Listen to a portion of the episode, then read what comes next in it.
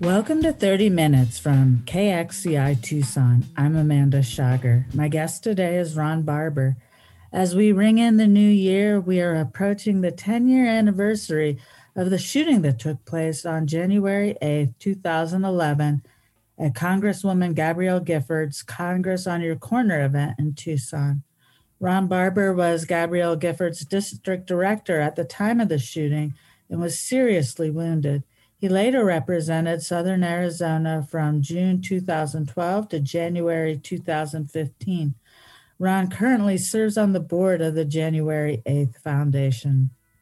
A commemorative ceremony will take place on January 8th, dedicating the memorial at the historic county courthouse created for the victims, survivors, and first responders of the Tucson shooting that claimed six lives. Because of the ongoing pandemic, the event may be viewed on Pima County's Facebook page. Ron had a, a lengthy social services career before he was in the political realm. Welcome. Thank you for being here today and taking the time to reflect on this event that I'm sure has shaped your life and has shaped Tucson. Let's talk about how you became involved with Gabrielle Giffords. Well, I first met uh, then state representative and later state senator uh, Gabrielle Giffords when she was in the uh, legislature and I was the state director for uh, a state agency called the Division of Developmental Disabilities. I was the director of the program statewide, and um, we would hold the, uh, periodically uh, meetings with legislators so that parents and people with disabilities could come and talk about their issues and kind of make their pitch for why there should be better funding and legislation and all of that. And that's where I first met Congresswoman, later Congresswoman Giffords. She came um, along with other members of the legislature, and they listened to the families and uh, interchange, exchanged information with them. And then, and this is the, the unique thing about the Gabby, uh, when everybody else left, all the legislators, they did their bit, they left. She stayed. And that was unusual because, you know, people who are in elected positions are always fleeing off to some meeting or other, but she had already carved out enough time to stay. And what really impressed me tremendously was her interest in knowing the personal story of the people that came to meet with her uh, the family members, the parents, siblings, and all, all of that, but also, and more importantly, in fact, the people with disabilities who had come to talk about their experiences and how difficult it was uh, without supports from the state of Arizona. So that impressed me tremendously. I knew, by, by the way, she also asked great questions. Um, a lot of she'd done her homework and she knew exactly what to talk about. So I was really, really impressed. I mean, because that was just a very compassionate and caring thing to do. Then in 20, uh, what is it, 2006, 2005, I should say, uh, State Senator Giffords decided to run for Congress in the seat that was being vacated by 22 year term, uh, long uh, member of Congress, uh, Jim Kolbe. And so uh, when I heard that she was going to do that, um, I remembered how impressed I'd been with her. So she and I ended up talking by phone for quite a long time uh, in December of 2005 as she was getting ready to launch her campaign for Congress. And end, end of story, I, I, I started uh, as a volunteer on her campaign, uh, and then she appointed me to be the outreach director on her campaign. And for the next year, uh, 2006, I worked alongside her and the other members of the campaign team uh, to get her elected. And uh, she, of course, was a tremendous candidate, and she was elected by a significant margin in 2006 in November. Took her seat in Congress in 2007.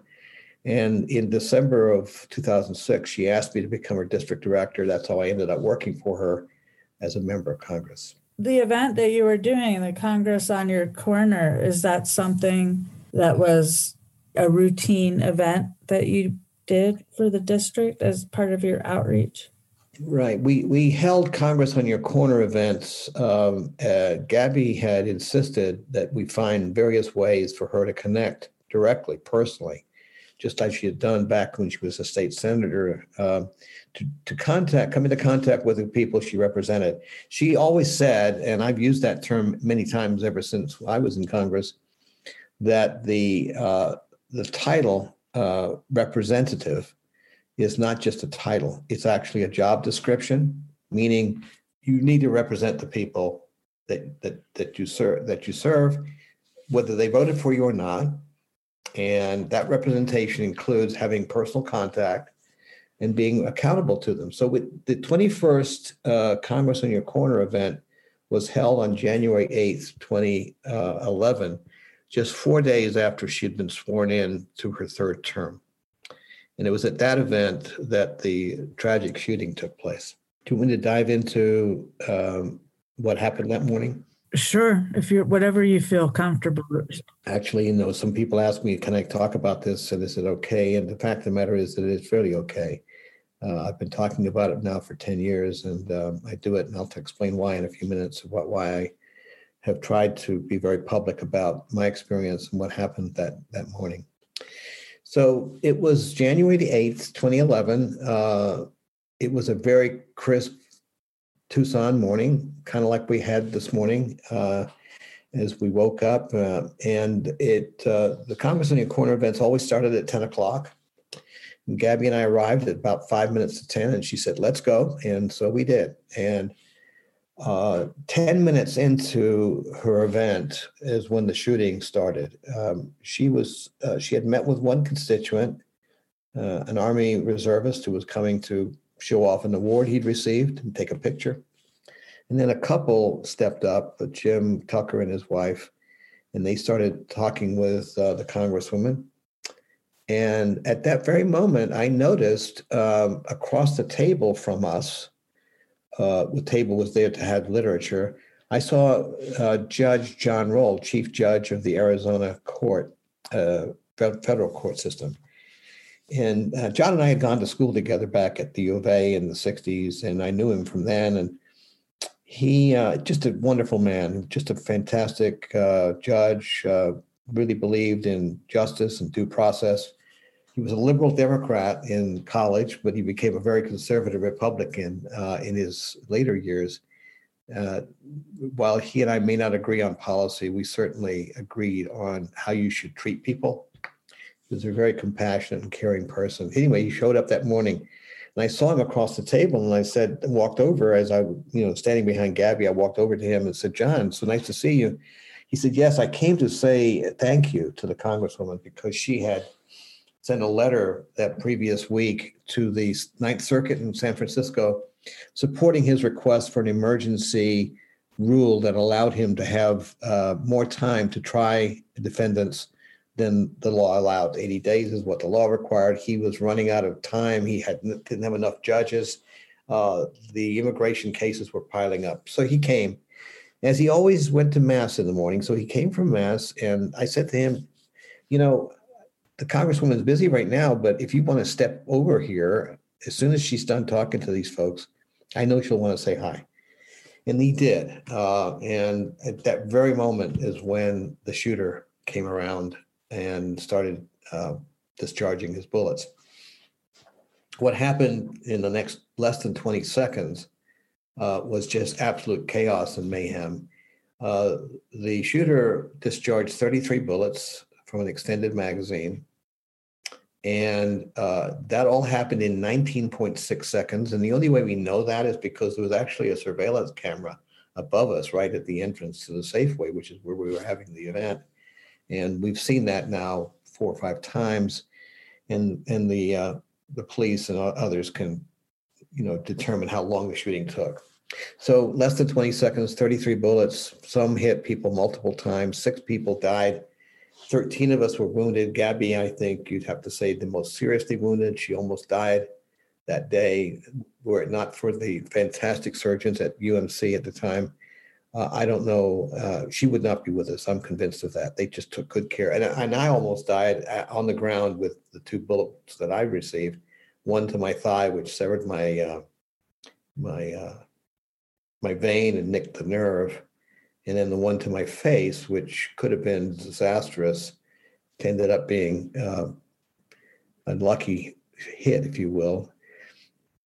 We were lucky in some ways, as awful as that day was, because our shooter bought target shooting bullets, not the bullets that blow up inside of you. And they're cheaper. And so some of the people who survived survived because of that. The shot to my face would have blown my face off had it been a regular sort of uh, exploding bullet, but this this one wasn't. So I saw Gabby shot, uh, and then the shooter turned his uh, gun on me and John and others, and uh, John was killed. John Roll uh, with a bullet right through his artery into his back, and then the next thing I remember is Gabe Zimmerman, my deputy, who was killed, 30 years old, wonderful young man, uh, fell at my feet. I saw it right away from his face that he was dead. On the other side of me, John Roll was deceased, and on the other side of me and Gabe was Gabby, who was down and still breathing, and I could tell that she was still alive. So we were um, taken to the hospital to UMC. I was flown there by helicopter. Gabby went by a- ambulance. Um, we were the first uh, two people who survived to get to the hospital. Christina was the first to go there. Uh, Christina Taylor Green, the nine-year-old child who was killed. Um, she had probably died at the scene, but she was taken to the hospital to see if they could revive her, and they were unsuccessful. So, but I credit the doctors uh, at UMC uh, in the trauma center Dr. Rhee, Dr. Friese, Dr. Lemole, all of these uh, incredible surgeons saved lives that morning uh, through surgery and uh, placement in ICU, which is where I was. Gabby and I were on the same floor, just a few doors down from one another. And so that's how it, started. And, you know, people who were there that morning, the only people I really knew were my staff. Um, but the others were people that we'd never really encountered before. And since that time, we've become friends with many of them. It's a strange club that we're in, those of us who survived a mass shooting. Nationally, of course, there are thousands of people who have either survived or have had relatives wounded or killed. It's a club none of us want to be part of, but it is. And being in that network uh, has allowed us to support one another. And whenever there's a terrible shooting again, we typically reach out to people in that city or that community and offer our support. And I did that, for example, when I was in Congress, when the Navy Yard shooting took place, and we had several members of the uh, civilian uh, employees of the Navy uh, were killed that morning by a lone shooter. I went back when I was a member of Congress and sat with many of those individuals who survived just to let them know that I I could understand what they were going through, not only in that terrible moment of the shooting, but also subsequently as they were recovering. So, uh, I, the Navy told me that these folks had never talked about the shooting before. But When they had a sympathetic ear from someone who knew what it was like, they opened up, and that was the beginning of their healing. I think so. That's the kind of work that many of us do still, and fortunately, we haven't had any real awful mass shootings in a long time because of COVID. But you know, when when they do occur, we're there for the people, particularly uh, in late 2010, uh, I guess it was, or it's 2011. Can't remember exactly which year it was, but Sandy Hook uh, shooting happened. All those beautiful young children were killed, and uh, so we reached out to the folks in Connecticut and tried to help them through their grieving process. You're listening to 30 Minutes from 91.3 KXCI Tucson. My guest today is Ron Barber, and we are approaching the 10 year anniversary of the shooting that took place on January 8, 2011, at Congresswoman Gabrielle Giffords' Congress on Your Corner event. Ron Barber was Gabrielle Giffords' district director at the time. Talk about what transpired throughout the course of your healing from this event? Well, the one thing we can say, and all of us who are survived and the families whose uh, relatives were killed can say, is that the Tucson community rose up in great compassion and, and, and comfort to all of us. Uh, I was in the ICU uh, when my family and I were talking about is there something we could do to make this terrible, not Tucson like at all event uh, change the tone, change the direction of our community? And so we came up with the idea of establishing a nonprofit organization called the Fund for Civility, Respect, and Understanding. And the title was chosen very deliberately because we felt that the lack of civility that had crept into uh, public life was part of the reason why people were so angry with one another. We believe it's also why some people committed violent acts. I don't think that's the case with the man who shot us, but it, it seemed like the right thing to do. And we, we dedicated ourselves uh, to minimizing or preventing bullying in schools, which we believe has a direct connection to shootings, mass shootings, and also to address the issue of the stigma of mental illness, which a lot of people who have been shot and in that experience uh, ended up with PTSD. I was diagnosed uh, fairly early on with PTSD, and I, I would say many of the other people there had the same diagnosis. Well, we had this organization, this great idea, but how the heck do you fund it? You know, um, and so uh, we gathered with some friends of ours who are friends of uh, KXCI, uh, and uh, we discussed options. And so I said, why don't we do a concert? Being the concert freak that I am, I said, let's do a concert. And um, long story short, we reached out to Jackson Browne and he was all about it. And he turned me uh, on to his um, his manager, Cree Miller, and uh, I contacted Cree. And before we were done, we had twenty, well, actually fifteen acts, but but lots of people who were going to play at the concert. It was headlined by um, Crosby and Nash and Alice Cooper. Uh, Nils Lofgren, uh, Ozomatli, Calexico, Jennifer Warren, Sam of Sam and Dave, Jerry Riopelle. It went on and on and on. It was an incredible concert. About 6,000 people showed up at the community center. All of the artists donated their time, even their travel. Uh, and we had the most amazing night of healing that we could imagine. I have a firm belief that that music is a healing influence in our in our culture. It's entertaining, uh, it's fun, it lifts us up, but it also can heal us. And we certainly needed healing in Tucson. This was just two months after the uh, the shooting when this took place, and uh, I had my doubts as we were approaching it that it was the right thing to do, uh, given all the grief that was about. But uh, I ended up seeing what happened when the survivors uh, and relatives of people who were killed came and for the first time in weeks danced and smiled and clapped and had a good time. And the artists were fantastic. They chose music that was very appropriate to the situation. And we raised about a quarter million dollars in one night.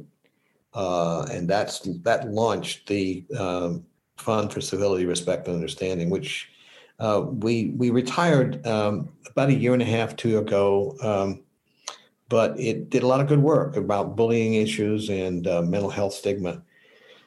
So that's that's how I spent my first two months uh, out of ICU is organizing the Tucson part of that, and Cree Miller organizing the the artist uh, lineup, and it was quite a night. Uh, there's a wonderful video that we have of it. Um, which just shows how devoted I, all of the artists were to saying something really poignant and really appropriate about violence in America. And uh, was just thrilled that they all showed up. And I've established relationships with some of them that last to this day, particularly Graham Nash, who I just uh, fell in love with. Basically, he's such a decent human being and was so so kind to me.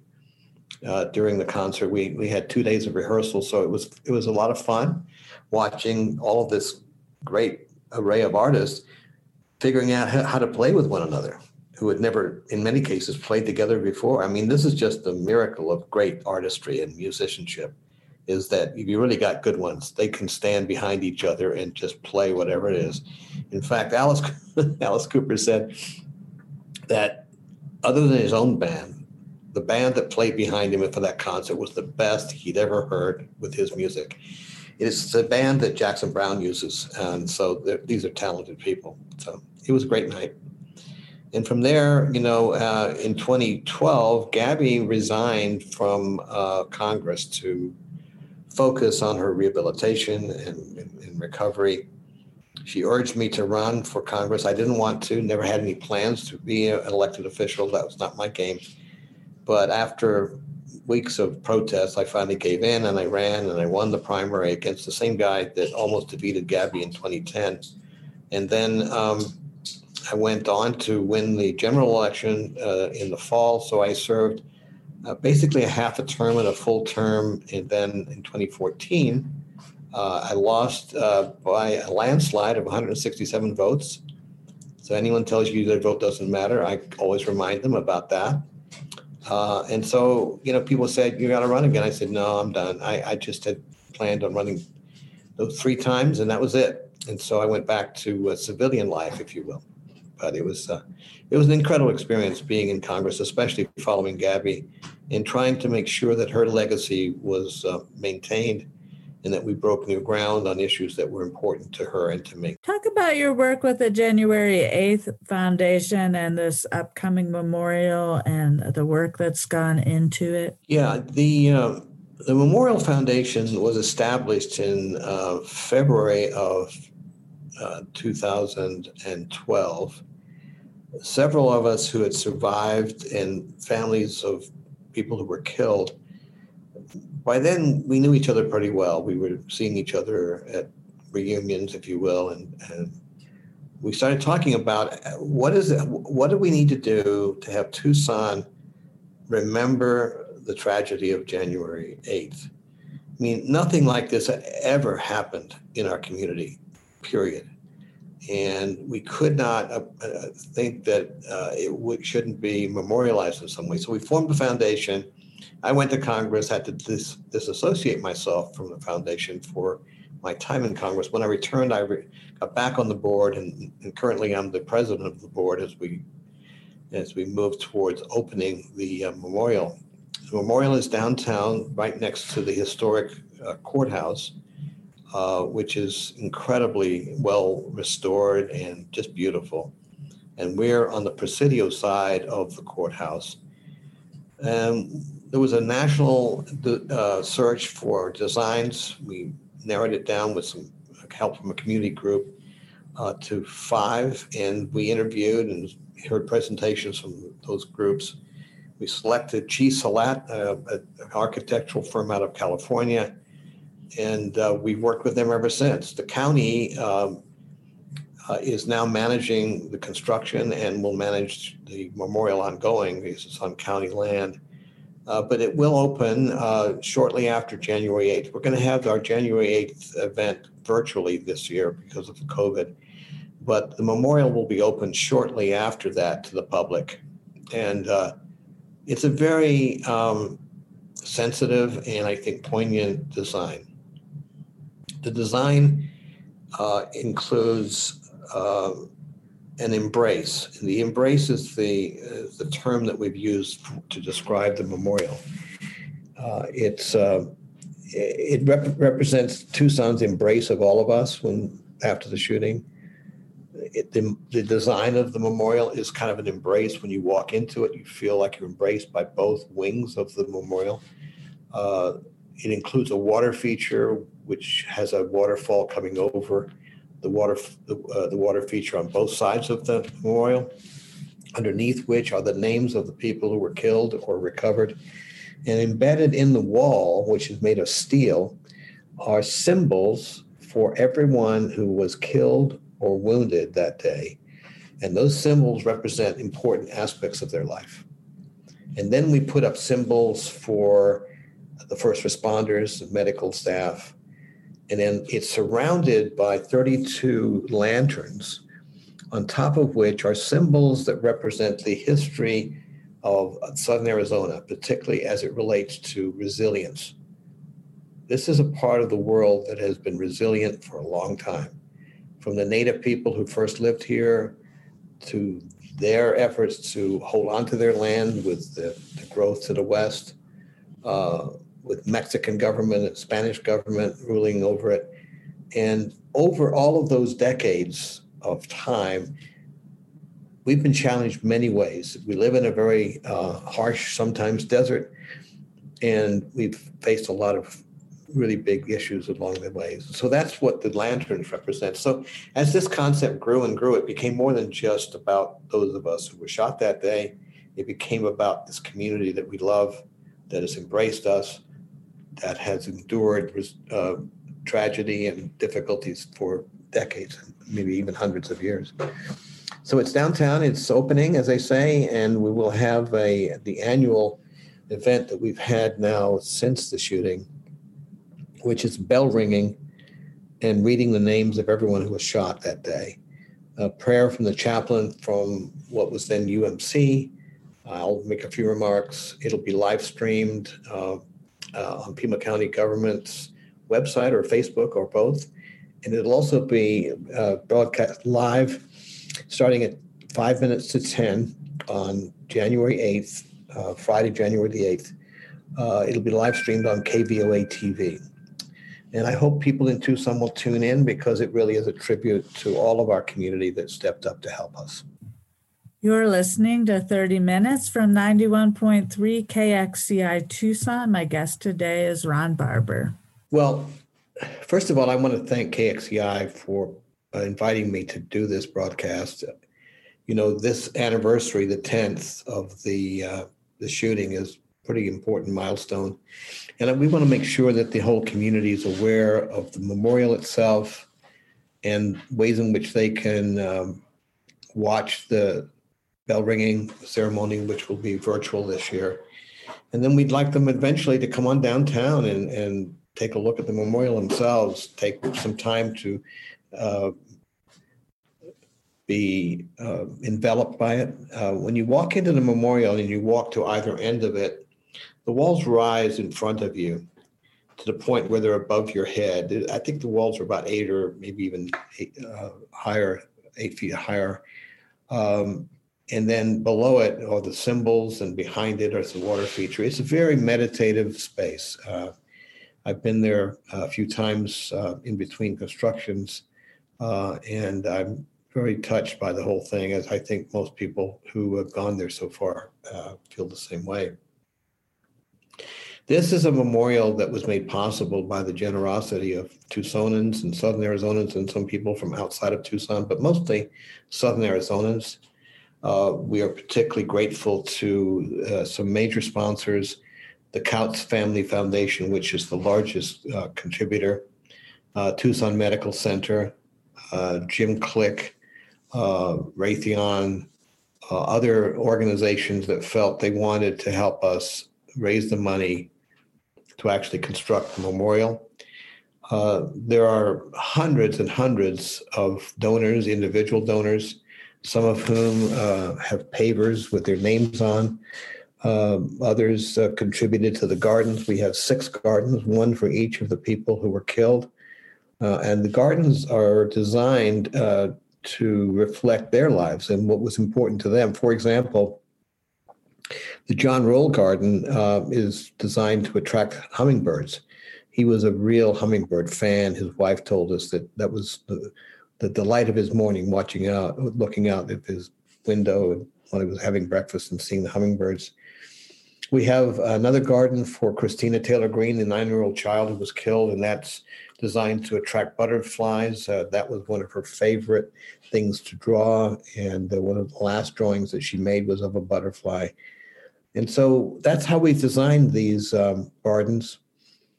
Everything about this was designed with input from the survivors, the relatives of people who were killed, and a much broader community coalition, you know, because it's in the Presidio, which is the uh, site of the original Presidio that protected the residents of Tucson at the time. Uh, this area, this plaza or Presidio, is important to a lot of groups, veterans groups who have memorials there, uh, people who have gone back many generations in Tucson who are essentially protectors of the Presidio. We talked to students about the historical aspect of this, the educational component. We had a really broad discussion over several years uh, to design the memorial. And we believe that we've designed it with minimal pushback, if you will, because we included people from the very beginning and uh, all the way along. We've responded as best we could to their suggestions, and their, if they had changes to make, we've tried to adopt them. This was going to be and is a community project, both in terms of the funds as well as in the design ideas that we got from this incredible community that we all love. Thank you. Do you have any other final thoughts that you want to include? Yeah, I, I do want to talk about the involvement of our community in the healing process. I've mentioned already the healing that took place that night when we had the concert down at the convention center. But the healing started almost right away, within hours of the shooting. Three uh, spontaneous memorials were stood up by the community one at the Safeway where the shooting took place, another uh, at the at uh, Congressman Giffords' office, and the third and the largest at UMC, which I I insisted that they wheel me out of the ICU to go see it. I was hearing so many incredible things about that memorial. It was filled with with uh, candles and poems and sculptures and children's drawings, and we had people mariachis playing every night. And we had a guy who came and played his violin every night. It really became a center of healing and grieving for our community. And uh, now we have the downtown memorial, which will serve as a permanent place for our community to remember. Uh, and even years from now, when most people won't remember that there was a tragic shooting in 2011, uh, the memorial will stand as a, a historic, uh, historical uh, place where people can remember. And we'll have a website that will explain the symbols and, and the story behind the memorial. We want this to be an educational opportunity for children and an attraction for people who come to Tucson to visit. It'll be uh, eventually on the National Memorial Register.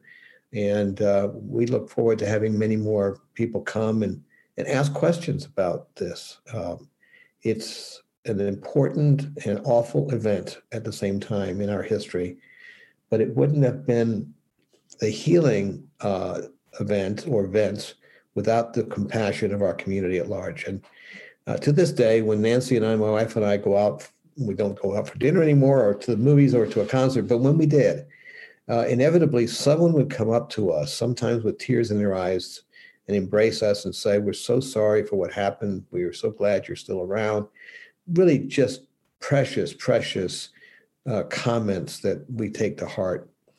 That's who we are. This is Tucson. And what happened on January 8th, 2011 does not define us.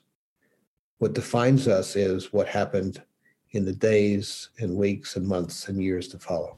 Thank you for listening to 30 Minutes from 91.3 KXCI Tucson. My guest today has been Ron Barber. As we're approaching the 10 year anniversary of the shooting that took place on January 8th, 2011, at Congresswoman Gabrielle Giffords' Congress on Your Corner event in Tucson. Ron Barber was Gabrielle Giffords' district director at the time of the shooting and was seriously wounded.